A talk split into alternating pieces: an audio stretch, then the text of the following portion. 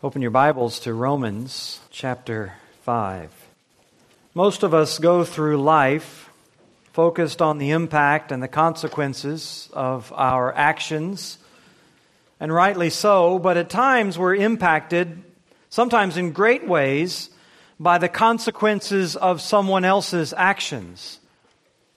We are helpless, if you will, in that place. It might be the head of a company, a CEO makes a poor decision or an immoral decision or falsifies some report, and the entire company is affected, or in the case of some massive companies like uh, the Enron Corporation, perhaps most famously, the energy giant that went bankrupt, and with it went thousands and thousands of jobs, along with retirement accounts, life savings, all kinds of consequences. Or it might be the head of your country, if our president enters into a treaty, could have consequences for all of us. It may have financial consequences, it may have military consequences, it may increase our taxes, it may even increase our risk of death if we're called to serve in the, in the uh, pleasure of our president for such a treaty. But as citizens of this country, we're bound to the consequences of his choices. But among all the people who could ever impact you, there are two whose impact is beyond measure. Because these two people have an impact that is so lasting and so broad that they really couldn't be, uh, they couldn't be uh, uh, stood alongside of anyone else that you'll ever encounter, that you'll ever be related to. And those two people are Adam, the original man, and Christ. Those are the two people who are the focus of Paul's uh, section in Romans chapter 5, the section that we turn our attention to today, beginning in verse 12 and running through the end of the chapter. Those two men and their relationship to you and to me are the subject of Paul's extended discussion here. And it is admittedly a difficult passage to understand, one of the more difficult in all of Scripture. It Doesn't matter if this is your first Sunday or your 500th uh, Sunday in church, these are difficult concepts. Whether you're a new believer or a mature believer, whether you've studied the Bible a little or studied the Bible a lot. But although these things are difficult to grapple with, they are extremely important in Paul's argument, and even in the context of our own day, with so many false ideas about life and about death and about goals and about dreams that the world has around you, this passage of Scripture speaks right into what dictates our life so much every day. Now, just to prepare ourselves to think through these, these uh, profound concepts, let's just begin by reading these verses and, and then trying to identify some key questions that we need to ask about this passage. Paul says in verse 12, Therefore, just as sin came into the world through one man, and death through sin, and so death spread to all men because all sinned. For sin indeed was in the world before the law was given, but sin is not counted where there is no law. Yet death reigned from Adam to Moses, even over those whose sinning was not like the transgression of Adam, who was the type of the one who was to come. But the free gift is not like the trespass, for if many died through one man's trespass, much more have the grace of God and the free gift of that grace of the grace of that one man, Jesus Christ, abounded for many. And the free gift is not like the result of the one man's sin. For judgment followed one, uh, one trespass brought, uh, following, excuse me, one trespass brought condemnation, but the free gift following many trespasses brought justification. For if, because of one man's trespass, death reigned through the one man, much more will those who receive the abundance of grace and the free gift of righteousness reign in life through the one man, Jesus Christ. Therefore, as one trespass led to the condemnation for all men, so one act of righteousness leads to justification and life for all men. For as by the one man's disobedience the many were made sinners, so by one man's obedience the many will be made righteous. Now the law came in to increase the trespass, but where sin increased, grace abounded all the more. So that as sin reigned in death, grace also might reign through righteousness, leading to eternal life through Jesus Christ our Lord. Now, as I said, there are some difficult things in these verses, but the main point, the larger point, is clear. There's a comparison. There is an analogy that Paul's giving us here. He's drawing an analogy between the man Adam and the man Jesus Christ. And he, he's pointing out something very similar, something very profound about both of these men. He's saying that each one of them, by one single act, by one single act, has profoundly impacted, or we might even say has a profound impact on everyone who is related to them. Their single action has eternal consequences for every person who is related to them. That, that part of what Paul's saying is clear. And it's clear from that what the impact is from the act of one person, sin and death entered into the world, and from the act of the other person, righteousness and life are given. And so, on one hand, Paul talks about sin reigning in death through Adam, and on the other hand, he talks about grace reigning in life through Christ. That is the major dividing point of the passage. That is ultimately the issue that's at stake. It is your relationship to these two men. Your relationship to Adam and your relationship to Christ. You might divide the world up in all kinds of ways in how you think of them. You may think of the world around you as divided into all kinds of groups, different nationalities, different languages, different cultures, different races, different educational levels, different uh, social levels, economic levels, whatever it might be. But according to the Bible, there's really only one division that matters. It's not you and some other nationality. It's not you and some other race. It's not you and some other education level. The only division that matters is the race of Adam's children and the race of Christ.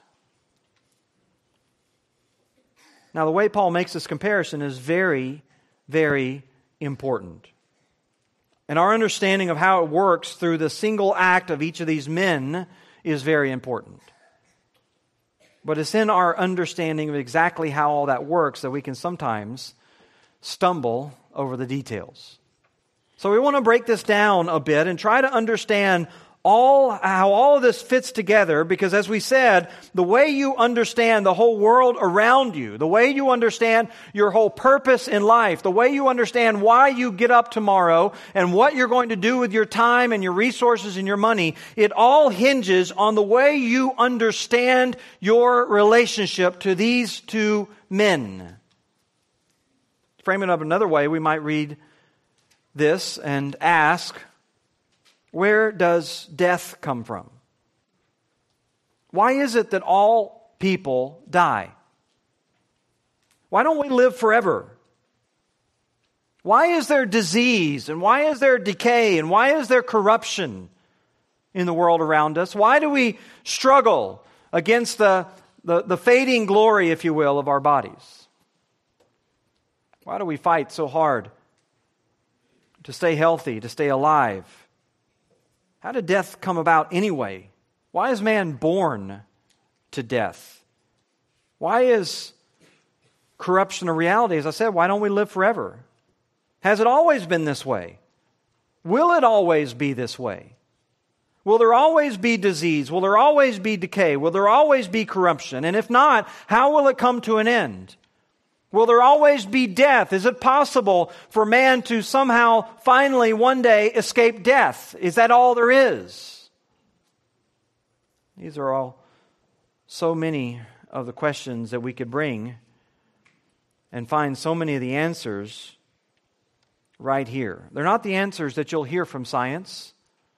They're not the answers that you'll read in the tabloids. They're not the answers that the world is spending so much of its time and hard earned money and effort and ingenuity pursuing, and so much that you give yourself to in how you spend each year on health care, on fitness, on nutrition, on retirement, on all so many other things simply aimed at extending your life or, or somehow uh, battling back the corruption. And yet, the dominating reality that governs so much of what we do is death. It's death. Why is that? Well, Paul has answers. He speaks about the reign of death through Adam and the reign of life through Christ. The reign of death through Adam and the reign of life through Christ. Uh, let's take this week and look just at the first part of that the reign of death through Adam, which is the main idea of verses 12 through 14. Now, just a reminder this whole discussion is connected to everything that Paul has said so far in the book of Romans, and in particular, he has given us this incredible truth in verse 10 that we are all reconciled to God, not by all the things that we do that can uh, build us up and make us pleasing to God. We're all reconciled to God by the death of Christ. By the death of Christ. It is that act which reconciles us. And so, in order to to, to explain how all that works, if you will, he introduces this analogy, this comparison with Adam. He says in verse 12, Therefore, just as sin came into the world through one man, and death through sin, and so death spread to all men because all sinned. And right there, we encounter one of the difficulties of this passage because Paul begins an analogy just as, but he really doesn't finish it. So also.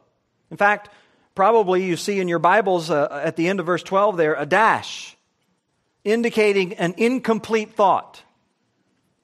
Because Paul, in the following verses, he digresses, or we might even say he expands on this idea that he's just presented in verse 12 about how sin came into the world through this one man, and he doesn't really get around to completing his comparison or at least not until you get down to verse 18 where he kind of has to reintroduce it because he's left it for so long. He reintroduces the first part again so he can complete the comparison. He says in verse 18, therefore, as one trespass led to the condemnation for all men, so one act of righteousness leads to justification and life for all men. But we're going to focus mainly on the first half of that comparison today and on that expanded explanation that Paul gives to us. And so we'll be trying to understand how sin came to reign in death through Adam. And we'll see that Paul builds a case for this very simply, step by step, from the cause of death to the condemnation of death to the condition of death and ultimately to this comprehensiveness as we move through these couple of verses. Four logical steps that explain how sin came to reign through Adam. The first one, the first step that we need to take is to understand the cause of death. The cause of death in verse 12, Paul establishes the first part of his analogy by saying, just as sin came into the world through one man. That one man, as Paul explicitly says later, of course, is Adam. And of course, the Bible is explicit on this issue as well. Genesis 3 tells us the account from that time in world history. Sin entered the world through Adam and his wife Eve. It wasn't, of course, the first sin ever because Satan and his fallen angels had already committed sin before that time, but sin spread, or we might even say that Satan spread his corruption to mankind by tempting Eve and introducing sin into the world for the first time. Specifically, Eve was the one we are told in Genesis, and Paul even affirms in 1 Corinthians and in 1 Timothy. Eve was the one who was the first to sin, but representatively, Adam was the one responsible for spreading sin and death to the entire world. And immediately we're introduced to this idea of representation. Representation. Because while it's universally recognized that Eve was the first to sin, it's also universally recognized that Adam was ultimately the one who was to blame for the corruption of humanity. And so we grasp this concept early that Paul is speaking both of Adam and of Christ as representatives, specific roles that were assigned to them by God. And Paul's focus is on not any of the people who sinned after Adam, and not even on the one who sinned before Adam, but on Adam's individual sin. And not even all of his sins, but on the single act, his initial and single act of rebellion against God. And you see that emphasized again and again through the rest of the verses. For example, in verse 15, if, for if many died through one man's trespass. And probably most clearly in verse 16, for the judgment following one trespass brought condemnation. Or verse 17, if because of one man's trespass, Death reigned through that one man. Or verse 18, as one trespass led to condemnation for all people. So he's talking about Adam here. He's talking about him in a representative role, and he's talking about not his entire life of sin, but he's talking about one single act of sin. Adam in his representative role. Not even every sin he committed, but it's that one sin in which Adam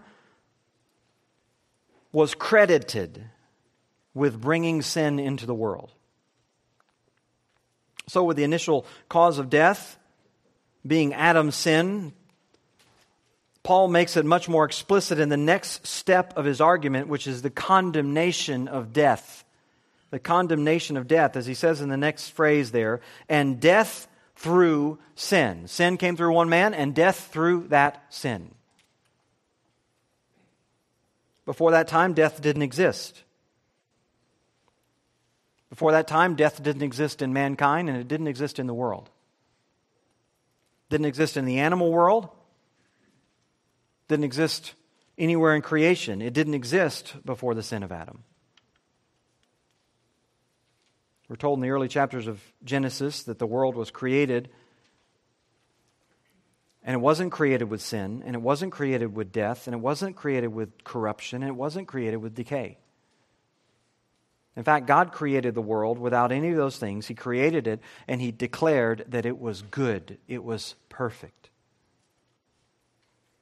Mankind existed in the world before sin without any of those effects. Now, this obviously runs contrary to the framework of the world around us, which says that the world is the product of a random series, an accidental series of occurrences, out of which came eventually the survival of the fittest. Eventually, that which was most conducive survived, and that which was not conducive to its environment, that which was weak, that which was frail, that which was broken, or whatever it might be, died away.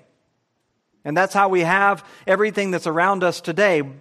And with that kind of framework, Death wasn't the result of a single act of sin. It was the long and repeated process, one organism dying after another until eventually you evolve into rational creatures who can make moral choices. And it's only at that point, after billions of years of death and decay, that you can finally have what we might call a moral choice of sin. But here, Paul is placing sin before death. He's placing moral creatures before death. And so sin is the cause of death. Now, this is very, very important. Because if sin is what causes death, then by removing sin, you remove what? Death. If sin's what causes death, and you remove sin and you remove the cause, you remove death. Death can be defeated when sin is no more, no more sin, no more death,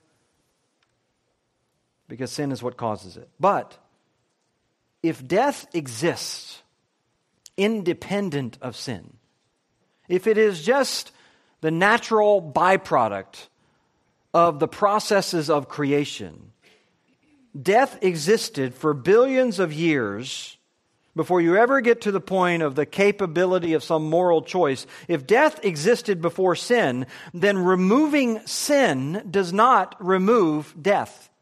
It came from somewhere else. In which case, death still reigns.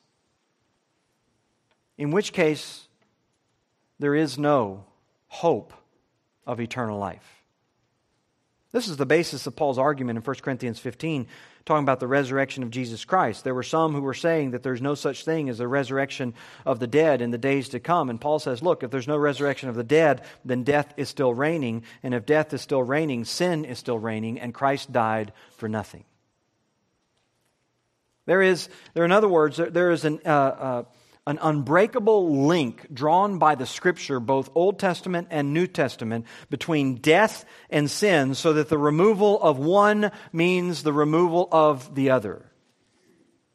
And if you ever want to know why Bible believing Christians get so up in arms about the issue of evolution, secular evolution in particular, if you ever want to know why Christians get so up in arms about the concept of an evolutionary process that involves a, repeated cycle of death for billions of years to get to the place where we are. If you ever want to know why Bible believing Christians get so up in arms about that, it's because it's not about evolution. It's about death. And death is about sin. And sin is about salvation.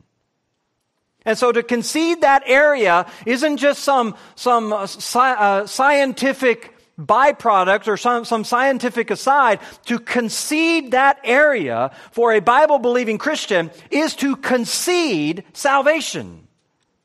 It is co- to concede what Paul is saying right here is not true. And if what he says isn't true about Adam, then what he says about Christ is also not true.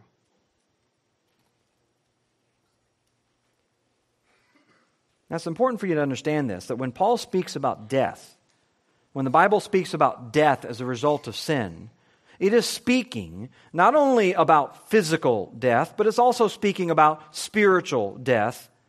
And it's self-evident from the beginning chapters of Genesis, Genesis 2:16, the Lord God commanded the man, saying, You may surely eat of every tree of the garden, but of the tree of the knowledge of good and evil you shall not eat, for in the day that you eat of it, you will surely die. In the day that you eat of it, you will die.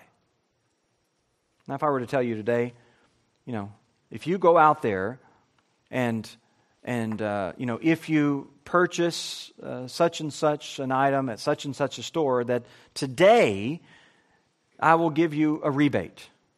Now, you would be somewhat upset if you went to the counter and you purchased your thing and they didn't give you your money back. You came to me and I didn't give you your money back. You would be upset if I did that because what you would understand by today is what? Today. Well, the same thing in Scripture. When God says today, He means today, in the day. In the day that you eat of that fruit, you will die. Most surely die. And of course, we know how history went in the book of Genesis. Genesis 3 records us that they eat of the forbidden tree, and immediately the result is not physical death. They don't drop dead on the spot. They don't physically die that day. And so it becomes obvious that what God is talking about when he says, In the day that you eat of that tree, you will die, he's talking about spiritual death. He's talking about spiritual death, which will eventually result in physical death. It introduces corruption and decay, but it is both and. Neither kind of death existed before that. Mankind was physically designed to live forever. He was spiritually alive in his heart and mind. And to say that man was spiritually alive is simply to say that he was responsive to God. He was in a relationship with God. He was intent on living for God and for God's honor and for God's glory. But when sin comes in, all of that changes. Man's relationship to God is suddenly broken. His fellowship with God is broken. His heart towards God is changed. His heart is hardened towards God. And instead of living for God's honor and glory, he suddenly becomes all about living for the deceitful pleasures of sin. Now, instead of seeing the world as God sees it, mankind begins to form a corrupt view of the world. In the words of the book of Ephesians, mankind became futile in their minds, darkened in their understanding, alienated from the life of God because of the ignorance that's in them due to the hardness of their heart. They became callous and gave themselves over to sensuality, greed, to practice every kind of impurity. This is what happened with spiritual death. And this is the Bible's description of mankind as a result of this death. Earlier in Ephesians, Paul had picked up on this same theme in Ephesians 2. He declared that man is dead in his trespasses and sins. That is the result of the fall of mankind. That is the result of Adam's disobedience. Now, Paul refers to this here in Romans 5. Death came through sin. That was the curse. That was the punishment. That was the condemnation that God declared over Adam. Death through sin. Spiritual death and eventually physical death. And you'll notice the next step then in Paul's argument, which is this condition of death. The condition of death. This condemnation received by Adam spread to all people, or it was applied to all people. This is the basis of Paul's analogy. Sin came into the world through one man, and death through sin, and so death spread to all men. So now, because of Adam's sin, we all experience the condemnation that he earned. The penalty for Adam's sin has spread to each one of us, so we all suffer the consequences of his one act. What are the consequences? Of course, physical death and spiritual death. We're born under this condemnation. We are born spiritually dead. Before you do anything to earn it, before you do anything to deserve it. You are born spiritually dead. We don't become that way. It's not as if each one of us individually choose to be that way. We aren't given the same choice that Adam was given. We aren't born into this world free and, and, and then therefore subject to the consequences of our own individual choices. We are judged by God. We are condemned by God from our very inception. We're born under the condemnation that was handed down to Adam, which means we are born into death, and death has spread to all of us. Another way to say this is that we're guilty before we're ever born. And a consequence of that guilt is that we're dead spiritually. Paul's saying that God treats each one of us as if we had committed the sin that Adam committed. And so, we receive that condemnation. We receive that condemnation. That's not the only condemnation we receive.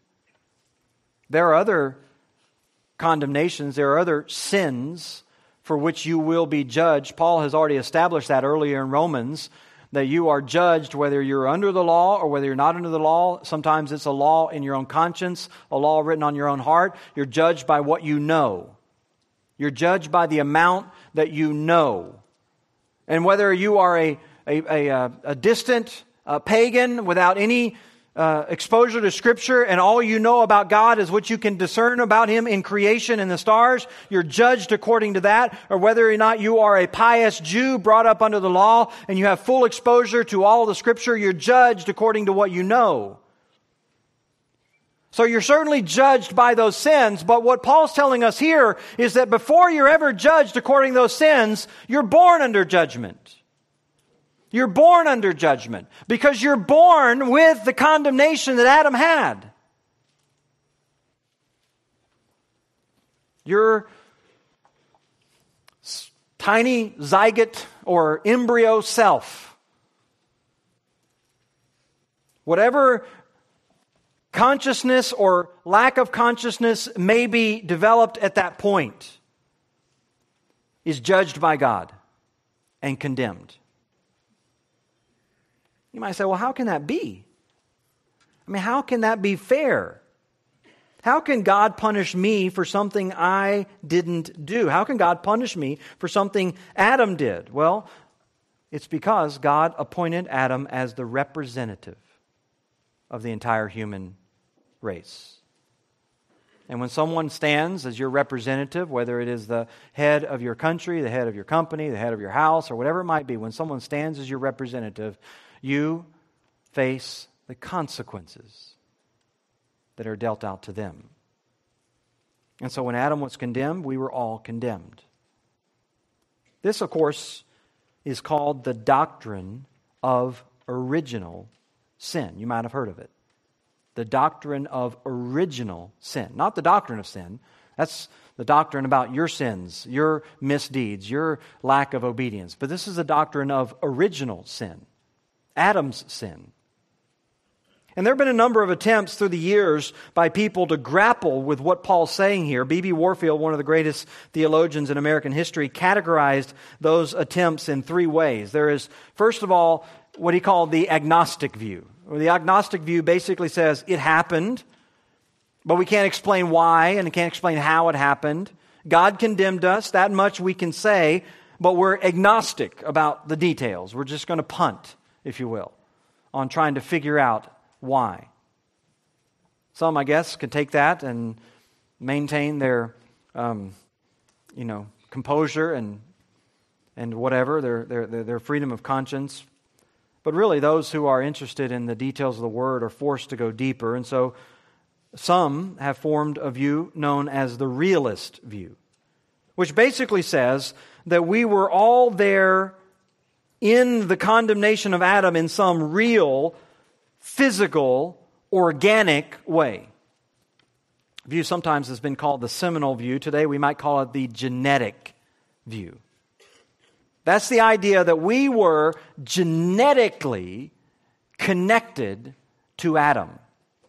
That there's a real physical connection that we have with him. And so when he or when God passed judgment against Adam and his being and his body, by the way, there was some organic physical connection to us that is now passed down genetically, if you will. Those genes have pronounced or have God's uh, uh, curse pronounced against them.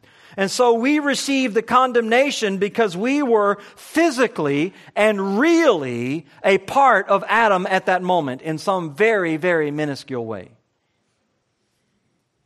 There are a couple problems with that view, though, this realist or this genetic view. First of all, it doesn't explain why the responsibility is laid at Adam's feet and not Eve's. Now, you ladies say, well, I know why. the corrupt nature comes through the man, right? I mean, come on, you know you've had that thought, right? I know why our kids are rotten. It's because of him. Now, you could try to suggest that somehow the male genetic code, not the female, gives us the propensity to sin, but it'd be a tough sell. It'd be a tough sell. It would seem that if all that was necessary for Paul's point is that we have some genetic connection with the first sinner, it would be sufficient for him to say that sin entered the world through Eve.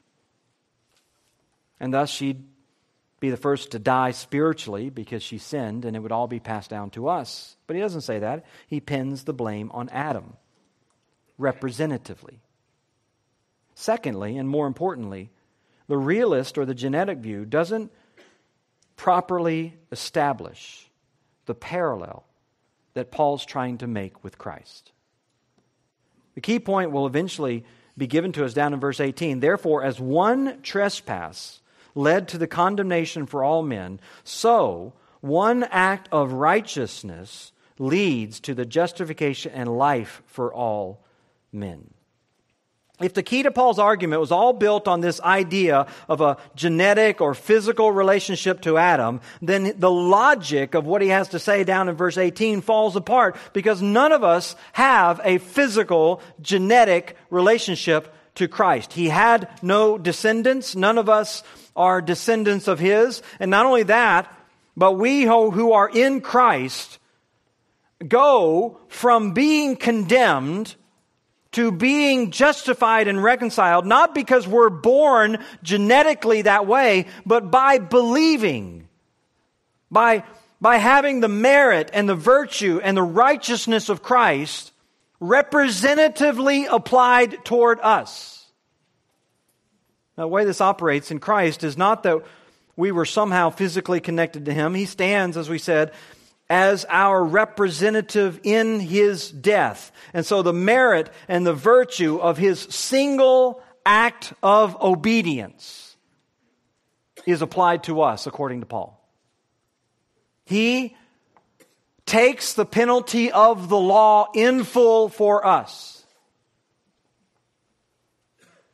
And so, just as God appointed Adam as a representative for all humanity, God appoints Christ as a representative of all who will believe. So they receive the credit for the righteousness of his obedience. So legally, we're given the credit for what we didn't do. We're given the credit for what he did. Now this is Paul's point in Romans 5:12. Death spread to all of us as a consequence of Adam's sin when God condemned him he condemned all of us, and so legally, we were pronounced sinners. And we inherited the corruption of his judgment. We're all born under God's wrath. We're all born guilty. And as a consequence of that, not only will all of our bodies eventually die, but we're also spiritually dead when we're born. We're spiritually dead and because we're spiritually dead, what do we do?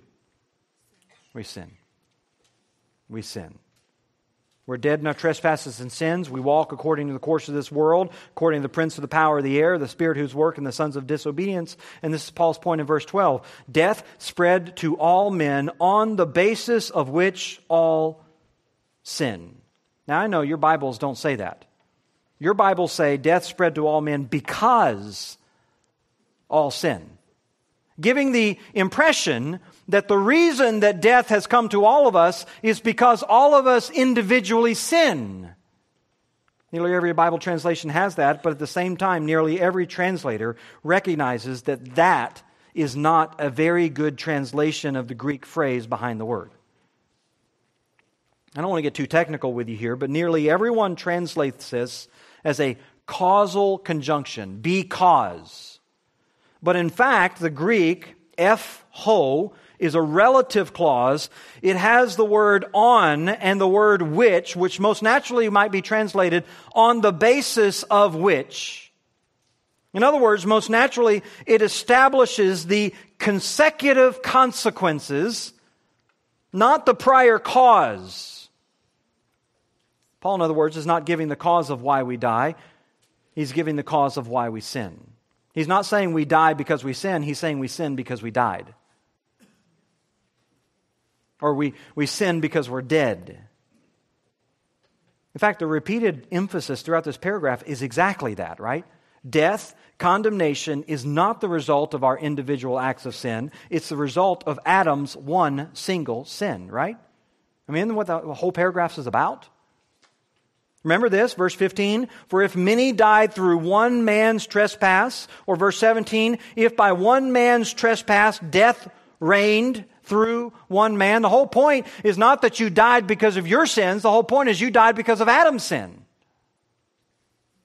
So to say here that death is a result of our own sin would ruin the parallel that Paul's trying to make and he would even be contradicting himself when he eventually comes back to restate his comparison down in verse 18 and complete it. The key point he'll eventually make there. Therefore, as one trespass led to the condemnation for all men, so one act of righteousness leads to justification and life for all men. Or even more clearly in verse 19, as by one man's disobedience the many were made sinners, so by one man's obedience many will be made righteous.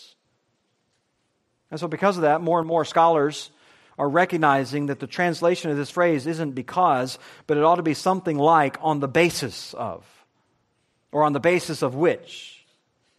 Recognizing that Paul's talking about here, or what he's talking about here, is the condemnation of spiritual death. Because spiritual death came to all of us. On that basis, we all became sinners. Our sinning is a result of our condemnation under spiritual death. Tom Schreiner uh, says in this passage, speaking in this passage, he says, Believers experience death because of personal sin, and yet it is also true that they sin because they enter the world spiritually dead.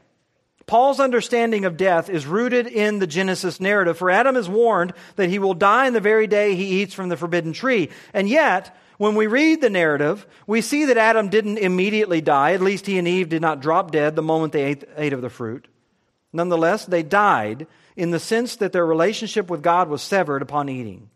Death is fundamentally and ultimately separation from God. What Paul teaches in Romans 5:12 is that all people sin because they enter the world spiritually dead, separated from God.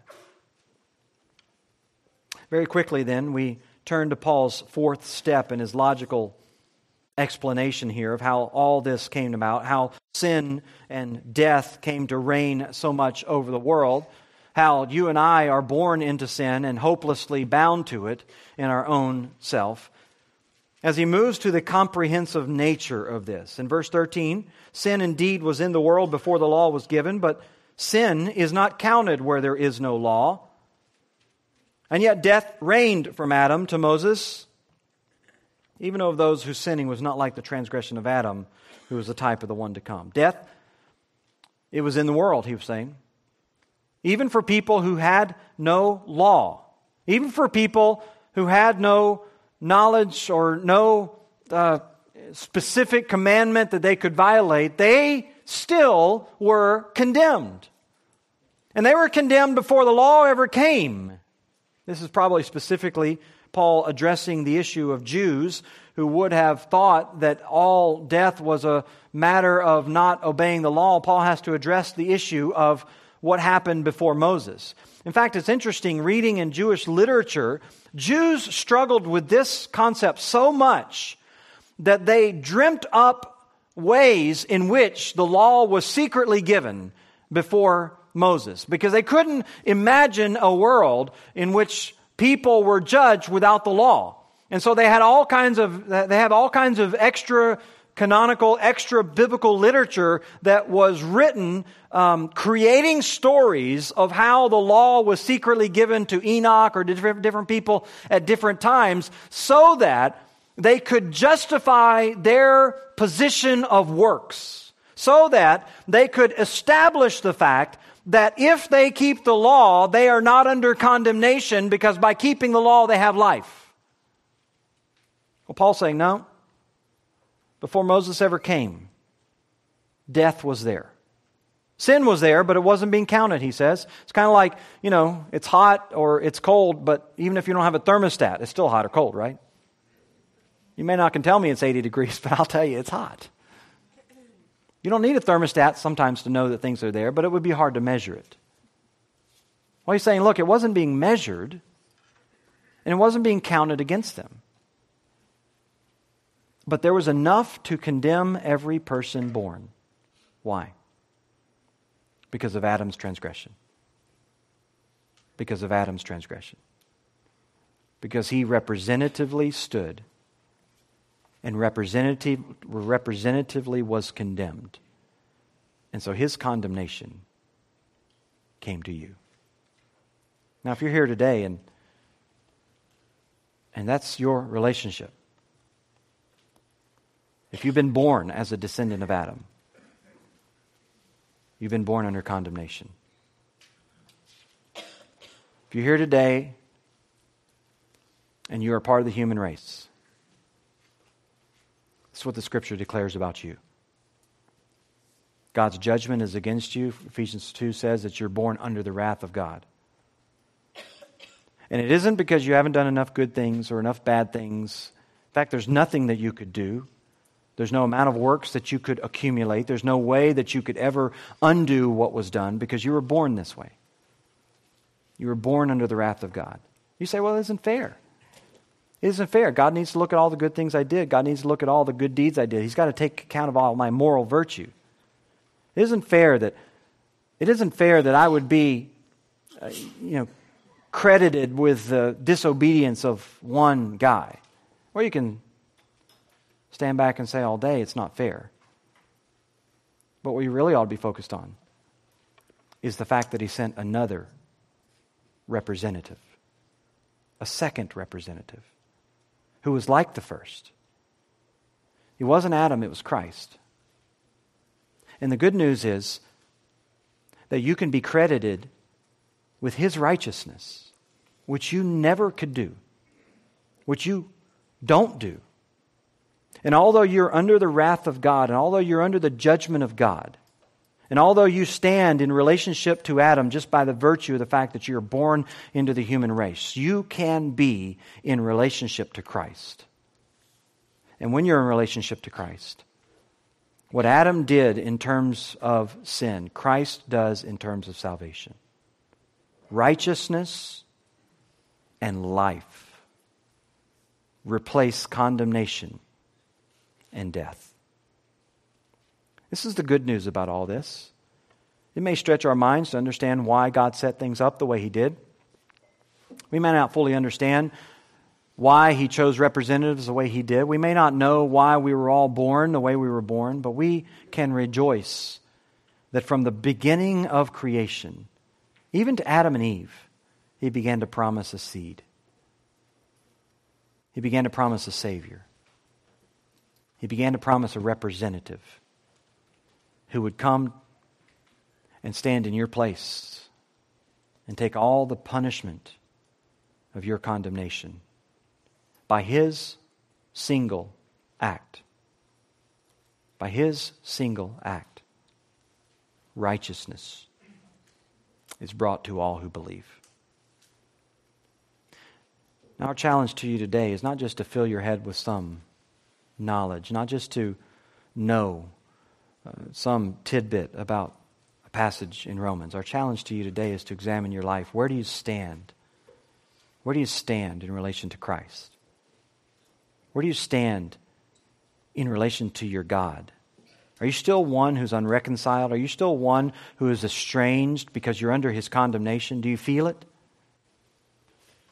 Do you sense and know that you're alienated from the life of God? Do you know that your heart is hardened towards Him? Do you know that death is still reigning in your life? Because if you do, our invitation to you today is this that you would come into relationship with Christ. That you would recognize that relationship with Adam will get you nowhere, but relationship with Christ, that call is the call of life. Well, let's stand together. We'll be dismissed with a word of prayer and a song. Father, we couldn't be more grateful than to have such a Savior, such a representative. We are gathered here today with all of our various backgrounds, all of our various levels and status, and sometimes even languages and race we're gathered here today with all those divisions that the world looks at, but we're gathered here today all as the children of Adam. As the children of Adam, born under your wrath.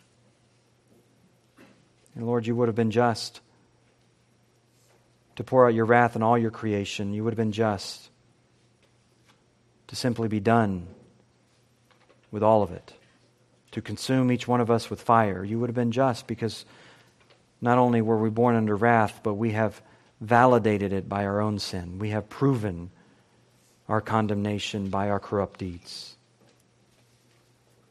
But Lord, we're grateful for a Savior who himself has accomplished what we could not accomplish, dying in our place, rising from the dead in victory over death. Lord, I pray for those who are here today who all they know is death. All they know is condemnation. All they know is fear. Lord, I pray that you would flood their hearts with the realities, with the knowledge of their representative, of the one who came to stand in their place. I pray, Father, that you would save those whom you've called. And for the sake of your glory and your glorious name, amen.